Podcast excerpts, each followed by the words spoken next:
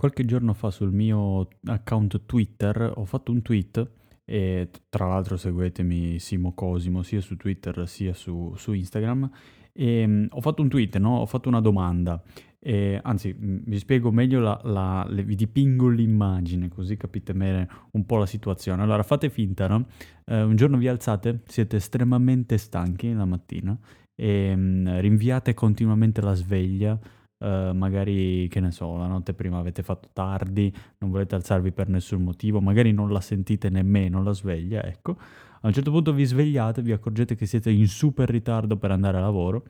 Allora la prima cosa che fate e cercare di velocizzare no, le operazioni del mattino, quindi cercare di prepararsi in fretta e tutto quanto, e decidete di, anzi siete quasi obbligati a saltare la colazione, quindi non fate colazione, via, boom, macchina, mezzi, motorino, quello che prendete dritti verso eh, l'ufficio o il posto di lavoro. E quindi siete in ufficio, siete arrivati al lavoro, un qualunque lavoro voi facciate, a un certo punto a metà mattina viene quell'anguorino perché cavolo, stamattina non ho fatto colazione, non ho sentito la sveglia, periodaccio, parlate col collega, magari il collega vi dice, mi ho mangiato dei cereali buonissimi, sono fatto il tè con i biscotti, il latte e biscotti, che buono, eh. e voi siete lì che, madonna santa, questo qua, madonna, questo qua mi parla di quello che ha mangiato stamattina, io non ho fatto colazione, eccetera. E quindi, soprattutto se fate un lavoro, diciamo, abbastanza sedentario, dove potete prendervi delle pause, magari in ufficio, eh, ad un certo punto incominciate a guardare video eh, sul cibo. E questa è una cosa che mi capita abbastanza spesso. Arriva un momento a metà mattinata che devo prendermi quei 10 minuti di pausa per far riposare un po' il cervello e, e combaciano al fatto che eh, mh, sento fame e io quasi sempre, anzi, no quasi, sempre, praticamente sempre, mi alzo pochi minuti prima di andare a lavoro. Sono fortunato che sono vicino, molto vicino al posto di lavoro, eh, però comunque sia non faccio colazione, non so per quale motivo, perché voglio alzarmi, voglio dormire il più possibile, eh, però a metà mattinata mi viene fame e a volte non c'è la possibilità di andare al bar, a volte non ci sono, dove ci sono io per esempio non ci sono le macchinette, eccetera, eh, magari sono finite le scorte che tieni là nel, nel, in ufficio pronte per, pronte per essere usate e quindi mi metto a guardare video di cucina. La domanda che ho fatto nel tweet era, secondo voi guardare video di cucina quando si è eh, affamati Uh, riduce, diciamo, fa passare più velocemente il tempo in attesa del pranzo o della cena, oppure peggiora la situazione perché vi fa venire ancora più fame e, e, e non vedete ancora più, più l'ora che, che, arrivi il momento del pasto? Questa è una bella domanda. Se devo essere onesto, mi aiuta a passare il tempo, nel senso che um, un po' inganno l'attesa però poi la delusione quando arrivo a casa a mangiare tanta, perché, perché non guardo video dove fanno la pasta col pesto, no? Guardo, guardo, video dove fanno tipo un sushi buonissimo oppure un pesto di carne. Oh, mamma mia, che, che buono! Ci sono dei video, poi sono anche ben fatti, cioè sono proprio esteticamente belli questi video, hanno una qualità della Madonna, i colori sono perfetti, la luce è perfetta e quindi tutto quello che riguarda il cibo diventa dieci volte meglio, eh, mi sta venendo fame adesso.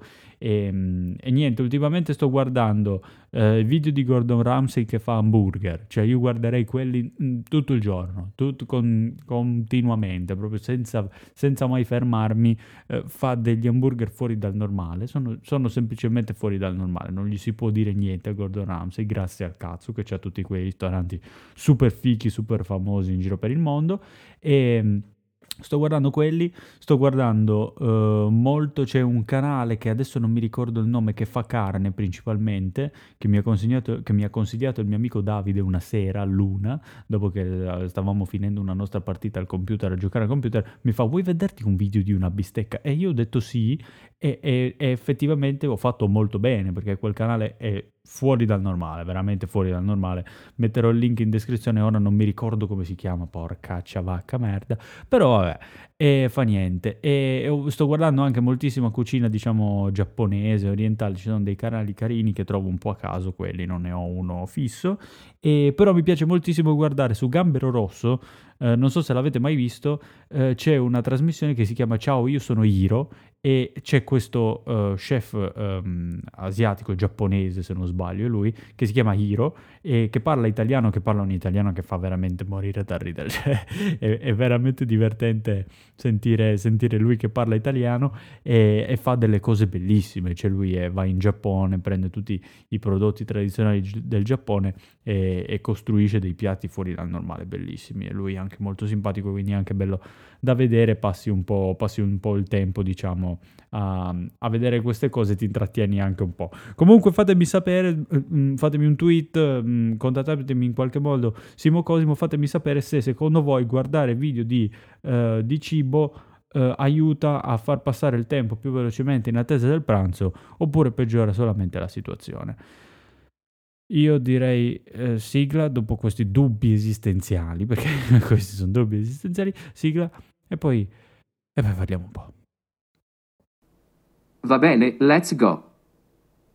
Ciao ragazzi e benvenuti ad una nuova puntata di Let's Go Podcast. Io sono Simo Cosimo, il vostro host e allora siamo tornati. Questo è il podcast numero 7, siamo tornati dopo la pausa delle vacanze, diciamo. Ecco, siamo tutti freschi, adesso è già una settimana, almeno parlo per me, è una settimana che sono già rientrato a lavoro, quindi la mia mente è già un po' più uh, diciamo back on track, come dicono gli americani sul eh, sull'aspetto lavorativo e produttivo del, dell'anno, eh, che praticamente tutto l'anno, sono due mesi di vacanza nemmeno, eh, cioè due mesi. Io parlo ancora eh, in vacanze come se fossi a scuola e quindi con i classici 2-3 mesi a seconda che facciate liceo università, che all'università sono anche un po' meno, però eh, ho ancora quel metro di giudizio del, del, della vacanza, invece quest'anno sono stato abbastanza fortunato, ho avuto tre settimane di vacanze eh, lavorando, e è la prima diciamo, vacanza che faccio da, da dipendente, eh, però niente, ho ancora nella testa questo concetto di vacanza che dura due o tre mesi. Mm, purtroppo per me non è, non è più così. E comunque, periodo delle vacanze che è andato molto bene, mi sono rilassato o mi sono distratto, diciamo, dal, eh, dall'ambiente un po' più lavorativo, un po' più incasinato, diciamo, come, come, con tutti i problemi che sorgono nella quotidianità. E quest'anno sono andato in Puglia. Eh, dove sono andato, nello stesso posto dove sono andato l'anno scorso e l'anno prima, quindi questo è il terzo anno, e mh, mm, andiamo lì perché mh, mm, ci troviamo molto molto bene ed è anche un posto molto tranquillo per rilassarsi. Andiamo nel Gargano, non andiamo nel Salento, il Salento è un po' incasinato, non sono tanto uno da, da da fare casino costantemente, andare in vacanza per me è proprio non fare niente, staccare completamente dalla routine quotidiana, sdraiarmi su un lettino tutto il giorno e non fare letteralmente una mazza. Quello per me è, è fare vacanza, eh, magari qualche attività fisica ogni tanto di qua e di là, però non troppa. E, ehm, è proprio un lay back and relax, ok? E, ehm, e, ce l'ho fatta, quest'anno è andata molto molto bene, è stato molto rilassante. Per andare, eh, diciamo l'unica cosa diversa che abbiamo fatto dal, dagli anni scorsi è stata una tappa eh, a Spoleto, e ci siamo fermati un paio di notti e è, ehm, è, stata una gita, diciamo, un pit stop interessante. Spoleto è una bella città, devo dire la verità. Siamo stati due giorni due giorni per Spoleto sono forse un po' troppi, nel senso che alla fine Spoleto è un posto molto piccolo, non, non c'è bisogno di due giorni per girarlo tutto. Forse a meno che voi non vogliate proprio andare dentro, magari fare visite guidate in quei, a mio parere, pochi posti visitabili che ci sono, perché non è che sono moltissimi. Eh, comunque due giorni sono veramente anche troppi, un giorno basta e avanza. E devo dire che è una città molto carina non mi ha, voglio dire, non mi, ha, non mi ha entusiasmato più di tanto, non c'è tantissimo da fare, è una città che in un giorno tranquillamente visiti, guardi le cose un po' più importanti, il Duomo con le due o tre piazzette eh, carine, qualche fontanella, non è male, non, ha la classica struttura diciamo della, della città umbra, e mh, ci sono un paio di punti d'attrazione, c'è un castello alla, alla, sommità, diciamo nella parte più alta della città che è molto carino e, mh, e c'è una vista molto bella tra l'altro e, e quindi devo dire che è, è, piacevole, un posto piacevole per carità non c'è nulla di negativo e anzi eh, ci sono due aspetti, diciamo due cose sono state eh, come dire memorabili diciamo così in, in, questo, in questa breve permanenza eh, che ho fatto lì. Eh, la prima è stata il cibo, nonostante la prima sera.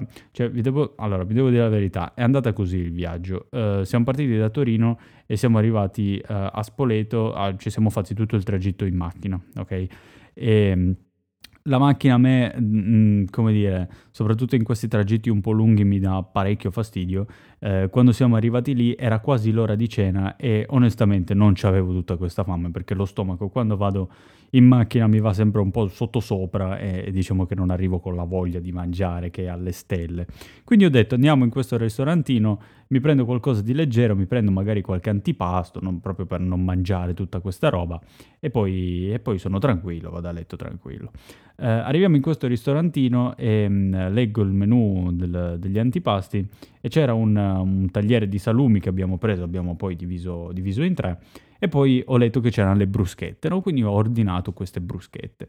Eh, allora, partiamo dal tagliere di salumi. È arrivato questo taglierino di salumi che sarà stato, ma Uh, sarà stato un, che ne so, un 20 cm per 20 cm, cioè c'era questo piatto quadrato con, con uh, letteralmente, eravamo in tre, erano letteralmente quattro fettine di prosciutto crudo, quattro fettine di speck, quattro fettine di coppa e tipo tre tipi di formaggi ma per ogni tipo di formaggio c'erano due pezzettini di formaggio che saranno stati 5 cm. Non, non, sto scherzando, cioè erano veramente pochi, contatissimi.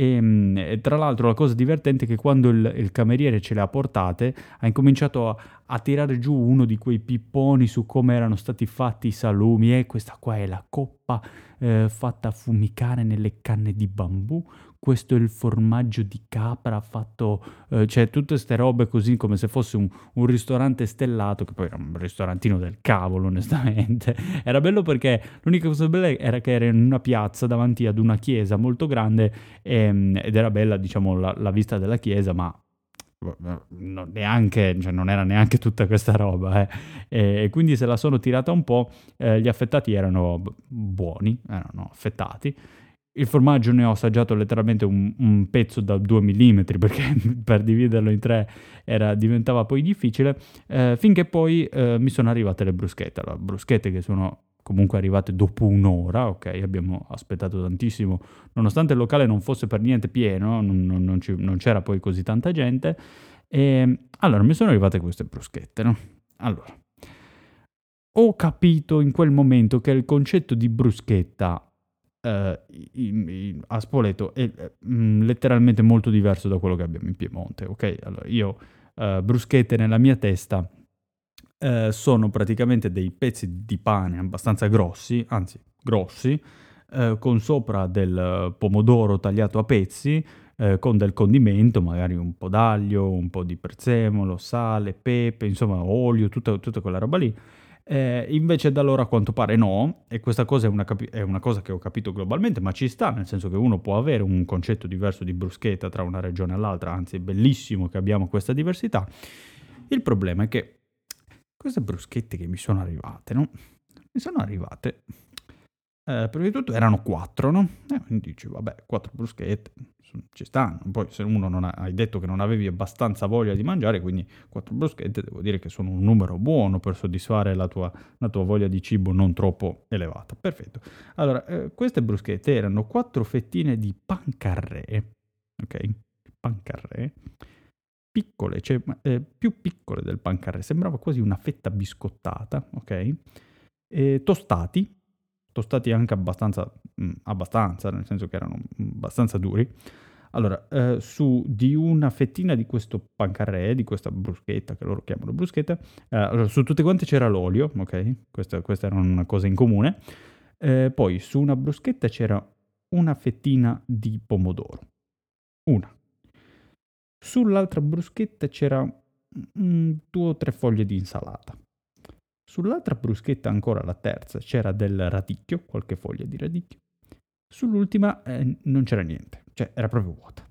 Quindi io mi, quindi io mi sono mangiato quattro eh, fettine di pancarré tostatissime con eh, niente condimento, praticamente tutte e quattro vuote, perché quella roba lì non si può chiamare, chiamare condimento, e, e, e mi sono mangiato quella roba lì.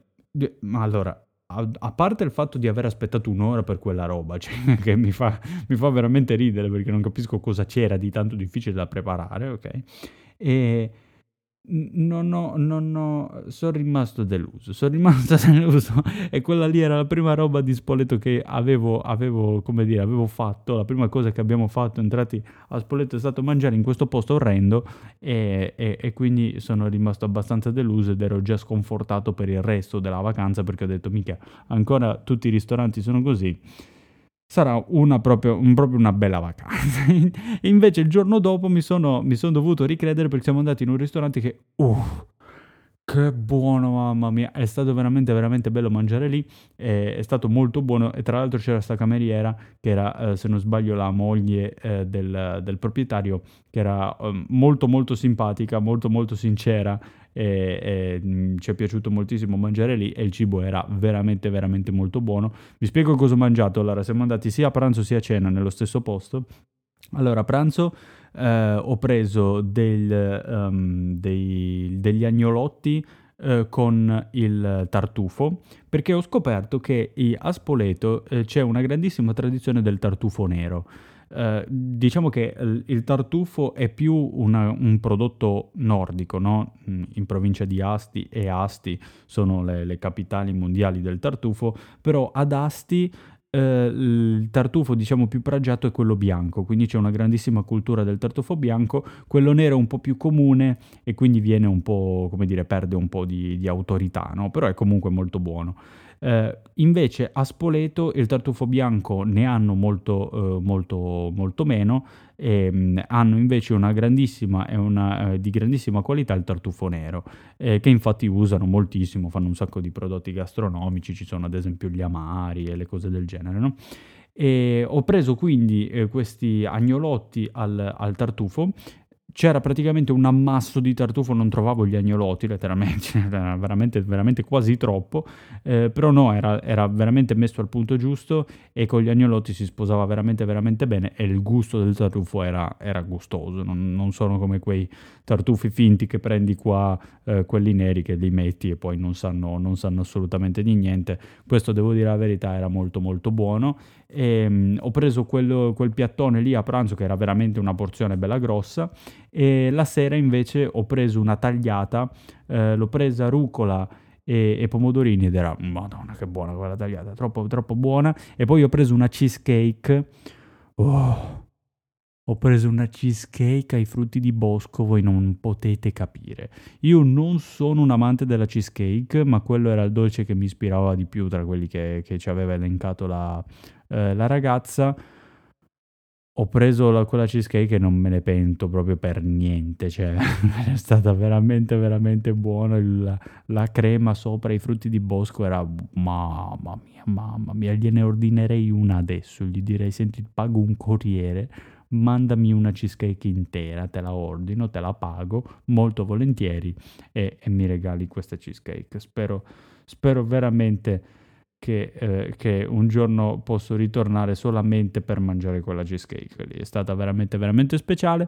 E quindi, diciamo, questo è, è, il, è il, riassunto culinario di quello che è successo, eh, di quello che è successo a Spoleto. E Un'altra cosa interessante di Spoleto, ecco, questa è una cosa che mi ha piacevolmente sorpreso, non, non, non pensavo eh, potesse esserci una cosa eh, del genere a Spoleto, è un, eh, il sistema di trasporto, no? quello che si usa principalmente per eh, viaggiare eh, da una parte all'altra della città o comunque tra i punti diciamo, di interesse principali. E, mh, mm, noi eravamo in un hotel che era vicino ad una piazzetta, a pochi passi da una piazzetta che era considerata diciamo, quella, una, uno dei punti di interesse e andando in quella piazzetta c'era poi un, diciamo in, un edificio un ascensore, degli ascensori che ti portavano sottoterra in quelle che sembravano tipo dei tunnel delle, delle metropolitane, no? nelle città, quindi tu scendevi e trovavi questo grandissimo tunnel e in questo tunnel al posto di esserci una metropolitana, quindi un vagone con delle rotaie eccetera che ti porta da una parte all'altra, c'erano dei grandissimi tappeti mobili come quelli degli aeroporti, avete presente? Eh, grandissimi, lunghissimi tappeti mobili che ti portavano da una parte all'altra della città. Ora, non essendo Spoleta una metropoli gigantesca, questi tappeti bastavano per farti coprire delle distanze, diciamo, ragionevolmente lunghe eh, stando comodamente fermo e lasciando che il tappeto ti, ti, portasse, ti portasse da sé. Molto molto bello, soprattutto anche per un discorso di accessibilità, nel senso che il, la città, se vuoi andarci eh, proprio passandoci a, a piedi, attraverso le stradine è molto, come dire, in, in salita e, e, quindi magari ci sono persone con, che hanno difficoltà a deambulare, eh, invalidi, eccetera, con delle carrozzine che farebbero molta fatica. Invece il, il, i tappeti mobili fanno tutto il lavoro per te ti metti con la carrozzina sopra il tappeto mobile, puoi andare veramente ovunque sulla città, gli ascensori sono sempre funzionali e tra l'altro una cosa che ho notato e che ci ho fatto veramente caso è che dove c'è un gradino, dove c'è una rampa di scale,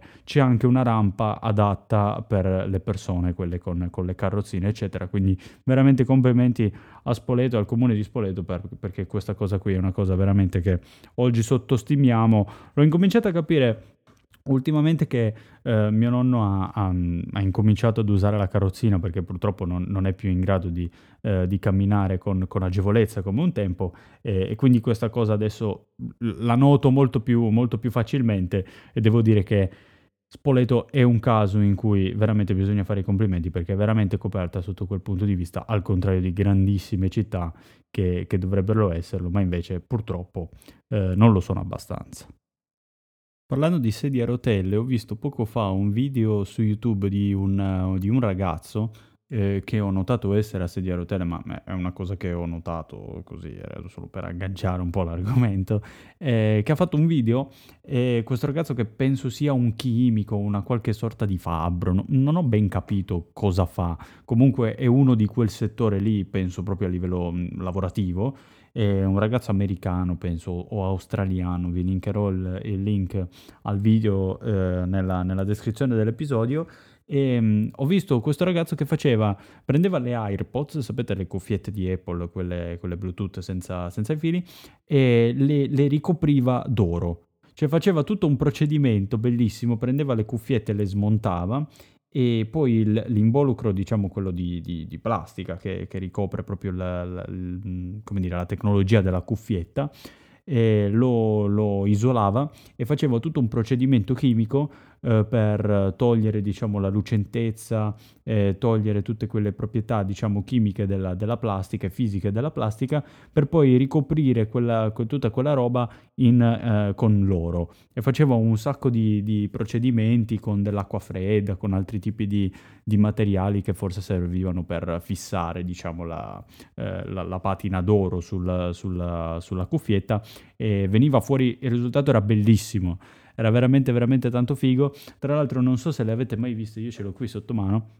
Sentite, questo qua è il classico rumore che faccio 24/7 quando ho la custodia in mano, che prima o poi si spaccherà, è logico, la cerniera non può reggere così tante aperture e chiusure.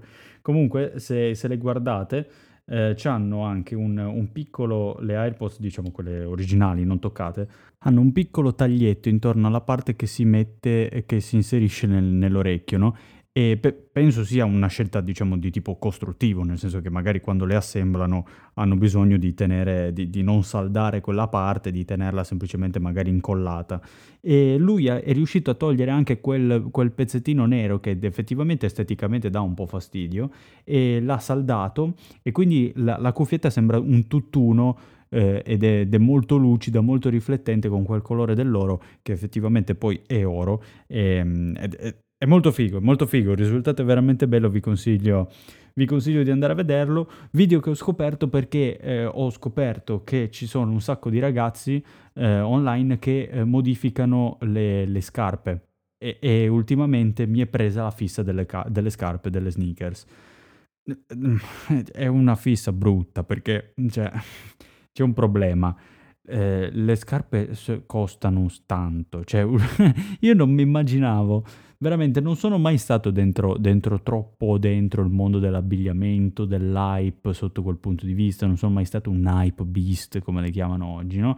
Eh, però ci sono effettivamente delle scarpe molto fighe, ci sono delle scarpe molto fighe e devo dire che imparando un po' di pop culture che c'è dietro, capisco perché molta gente incomincia, cioè ha questa passione, ha tutta uh, questa fan base, diciamo, riguardo eh, riguardo a, a, questo, a questo grandissimo mondo delle scarpe e delle sneaker in particolare Uh, ho scoperto delle sneaker che mi piacciono un sacco e uh, con questo ho scoperto appunto quei video che vi, dicevano, che vi, dicevo prima dove la gente prende le scarpe e le modifiche, le fa proprie, che tra l'altro è un modo secondo me molto molto figo per avere una scarpa originalissima, una silhouette della scarpa conosciuta, magari ti prendi le, le classiche Air Force One che hanno praticamente tutti e le vedi dappertutto, però magari poi le colori con, con tuoi, mm, con il tuo motivo, per esempio, oppure ci fai dei disegni molto fighi, eh, non è male. Ovviamente bisogna essere eh, capaci a, a, disegnare e a non rovinare cose, anche perché quelle scarpe costano tipo 100 euro e ho usato il paio più, diciamo, tra virgolette, economico che potessi, che potessi usare, perché c'è gente che eh, colora le, le, le Yeezy e le Yeezy non costano per niente poco. Tra l'altro, mia scarpa preferita.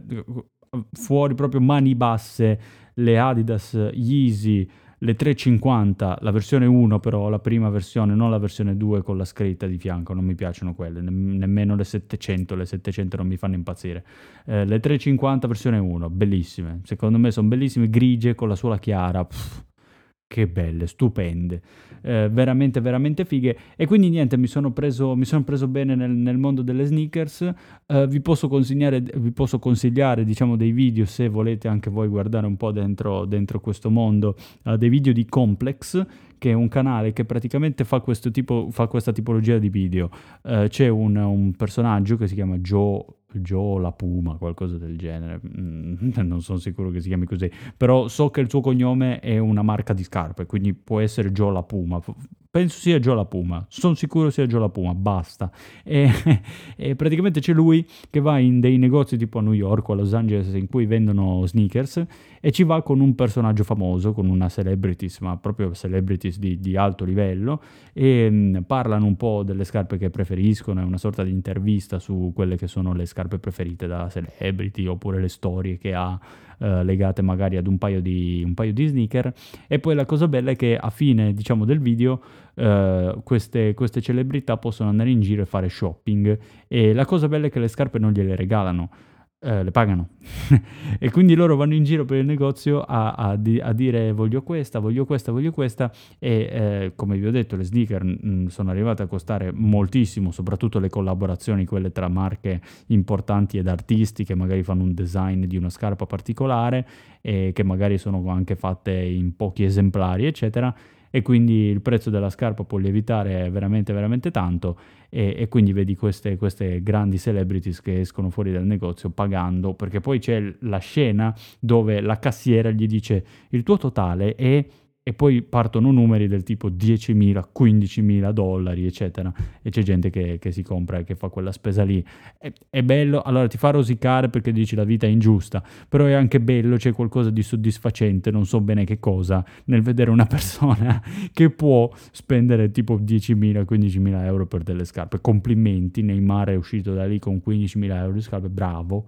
Non posso fare altro che dirti bravo perché se guadagni tutti quei soldi ovviamente guadagnando milioni, anch'io andrei a, a spendere 15.000 euro di scarpe, onestamente, non facciamo i finti, i finti moralisti qua, tutti andremo a spendere 15.000 euro di scarpe, eh, però niente, da guardare quei video è, è, molto, è molto bello. Tra l'altro moltissime scarpe che costano tanto sono, eh, sono palesemente brutte, cioè sono, sono, brutte, no, ci sono delle cose che non si possono palesemente vedere come le Balenciaga Triple S cioè le, bag- le Balenciaga Triple S, non so se le avete mai viste.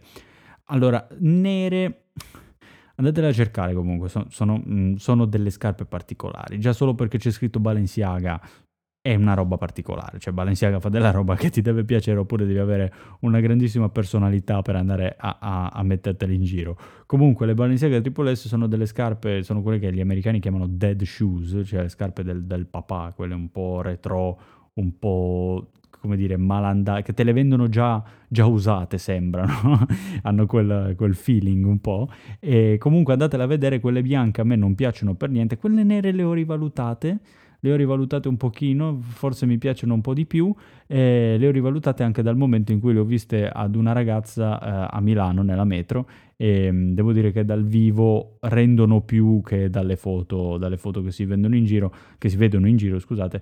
E, mm, le scarpe nelle foto mi danno sempre l'impressione di essere più più, uh, come dire, grandi, nel senso ci sono, sapete, quei modelli di scarpe un po' pompate, no? tipo le, le Jordan oppure uh, altre scarpe che sono molto grosse, cioè ti fanno, sono veramente voluminose e, e pensavo che le Triple S fossero, fossero così, però vedendole a, a Milano Uh, addosso a una ragazza devo dire che mm, mi, hanno, mi, hanno, colpito, costano 900 euro, beata lei che se le poteva permettere o gliel'hanno regalate, che ne so.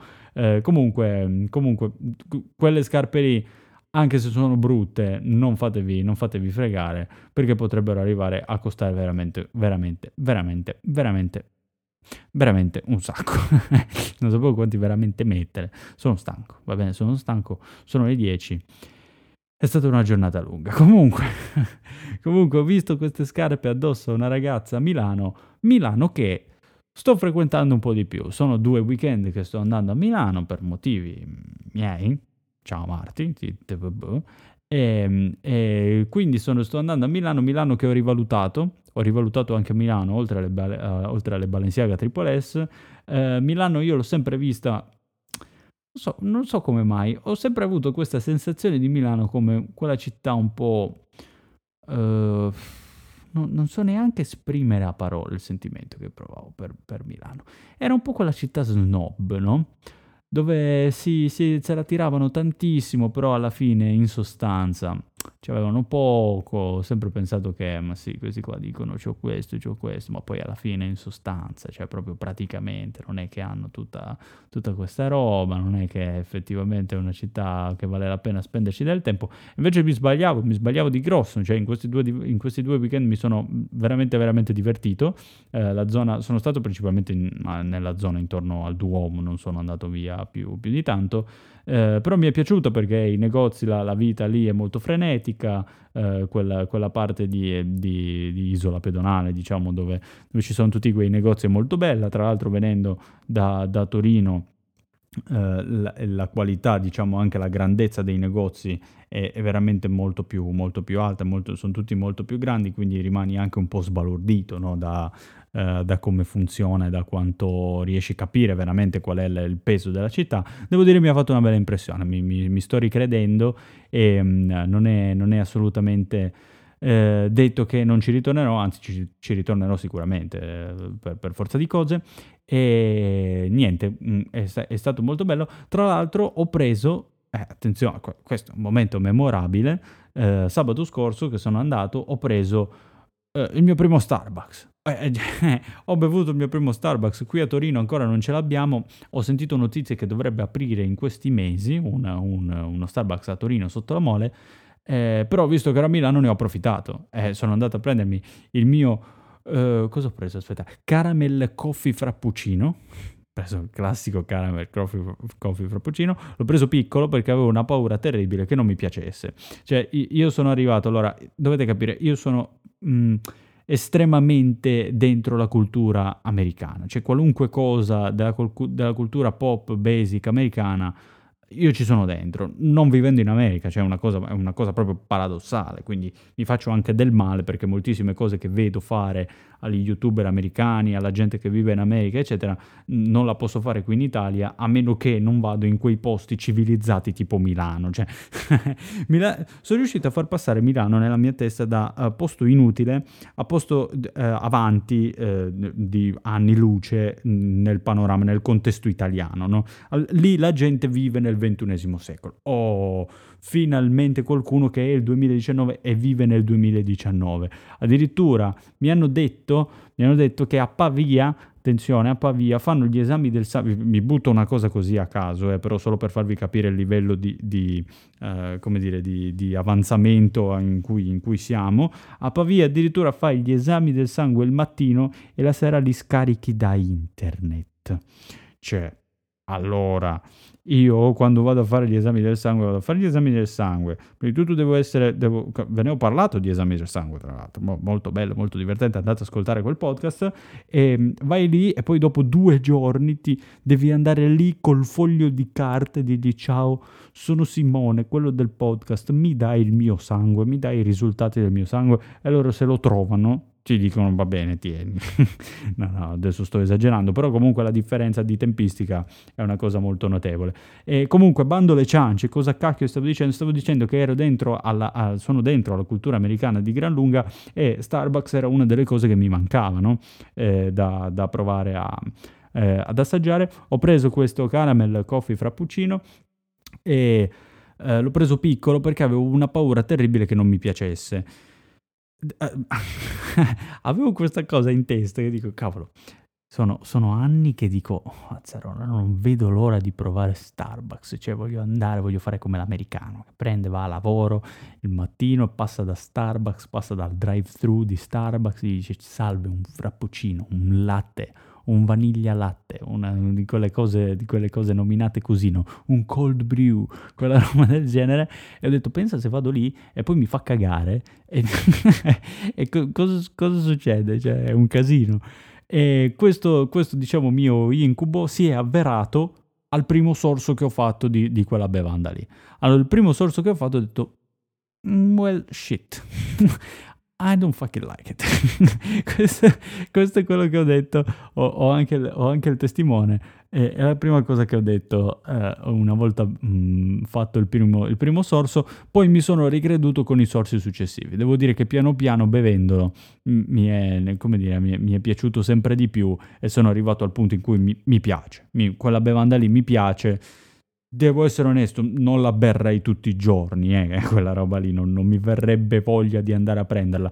Però se fossi ogni tanto davanti a uno Starbucks, magari eh, un giorno sì e mm, tre no, andrei a prendere quella roba lì. Poi per carità devo provare tante altre cose, ero anche indeciso a prendere eh, il, il tè freddo che ho visto ed effettivamente mi ispirava un po' di più, ma mi sono detto la prima volta che vado a Starbucks non posso non uscire col bicchiere con il tappo diciamo a, a semisfera trasparente con la panna sopra, cioè non posso anche perché devo fare una foto per Instagram dove eh, nella parte dove scrivono il mio nome sul bicchiere e lo scrivono sbagliato, cioè non, non, posso, non posso non farla, sarebbe stata una cosa veramente veramente molto stupida.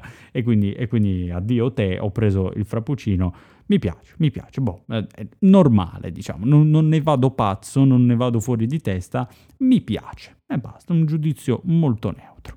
E, e, e niente, e quindi quella è stata una delle mie, delle mie, esperienze milanesi, sono andato poi in un footlocker dove ho preso eh, l, l, un paio di scarpe, perché vi ho detto della mia ossessione delle sneaker, ho preso delle Nike eh, Air Max 95 bianche, tutte bianche, e um, mi piacciono molto e sono andato in questo footlocker che è gigantesco. Tra l'altro vi dico una cazzata che stavo pensando l'altra volta, um, io footlocker per colpa di, delle persone che vivono intorno a me, cioè del, della mia famiglia principalmente, eh, l'ho sempre chiamato footlooker. L'ho sempre chiamato Footlooker perché tutti quelli mm, della mia famiglia l'hanno sempre chiamato Footlooker. Eh Simo, andiamo da Footlooker. E io ho detto va bene, andiamo da Footlooker. Quindi non mi pongo il problema di come si nomini una cosa del genere. Però poi facendoci attenzione ho detto ma cazzo, ma c'è solo una O, non, non ce ne sono due. Perché l'ho chiamato tutti Footlooker? E, e comunque sia, nonostante sia diventato eh, come dire, consapevole di questa cosa, io continuo a chiamarlo footlooker, cioè quello è proprio il potere dell'abitudine, anche, anche davanti alla logica eh, si dice footlocker, continuo a chiamarlo footlooker e ogni volta cerco di tirarmi un pizzicotto per cercare di farmi cambiare eh, brutte abitudini. Vabbè, questa è una cazzata mia, di dislessia mia, dico tanto di imparare l'inglese e poi pronuncio le parole in inglese sbagliate. Perfetto, sono, sono Simo, non posso farci nient'altro. Ragazzi, sto morendo sto letteralmente morendo. Vi dico solo un paio di cose se, su, sui prossimi podcast. Eh, ho un ospite, ho un ospite fissato su cui potrebbe esserci anche una collaborazione, diciamo, eh, come dire, proiettata verso il futuro, magari un pelo continuativa, eh, quindi sarà, sarà, una cosa interessante. E niente, volevo solo dirvi questo come, come piccola pillola. Sulle 10.10. Uh, sto morendo a livello di gola, devo bere perché non, non, ero più abituato dopo due settimane di stop. Io vi ringrazio se avete ascoltato fino a qui. Vi ricordo che il podcast potete seguirlo su tutte le piattaforme di streaming, Spotify, Apple Podcast, Google, Pod- Google Podcast, uh, Spreaker, come cavolo si chiamano, tutte le altre, insomma, tutte quelle lì. Tra l'altro Apple ha appena presentato gli iPhone nuovi, ma non, non voglio dire niente, non voglio dire niente. Dico solo che sono leggermente meglio di quelli che giravano, di quelle foto che giravano nei giorni scorsi con quella fotocamera quadrata dietro, col, quel frame quadrato, insomma, vabbè. No, ne parliamo poi un'altra volta, parliamo poi al prossimo podcast, ve lo giuro. E vi ho detto già che potete seguire il podcast dappertutto, ma sto perdendo la testa, devo andare a dormire. E vi ricordo di seguirmi, di scaricare, di, di mettere un follow al podcast, perché così ogni episodio nuovo ce l'avete pronto lì a, a, ad ascoltare, magari vi arrivano anche le notifiche. Io vi ringrazio tantissimo. Vi ricordo che potete seguirmi su Instagram e su Twitter Simo Cosimo. Basta, la sto tirando troppo per le lunghe. Grazie per avermi seguito. Alla prossima puntata. Let's go.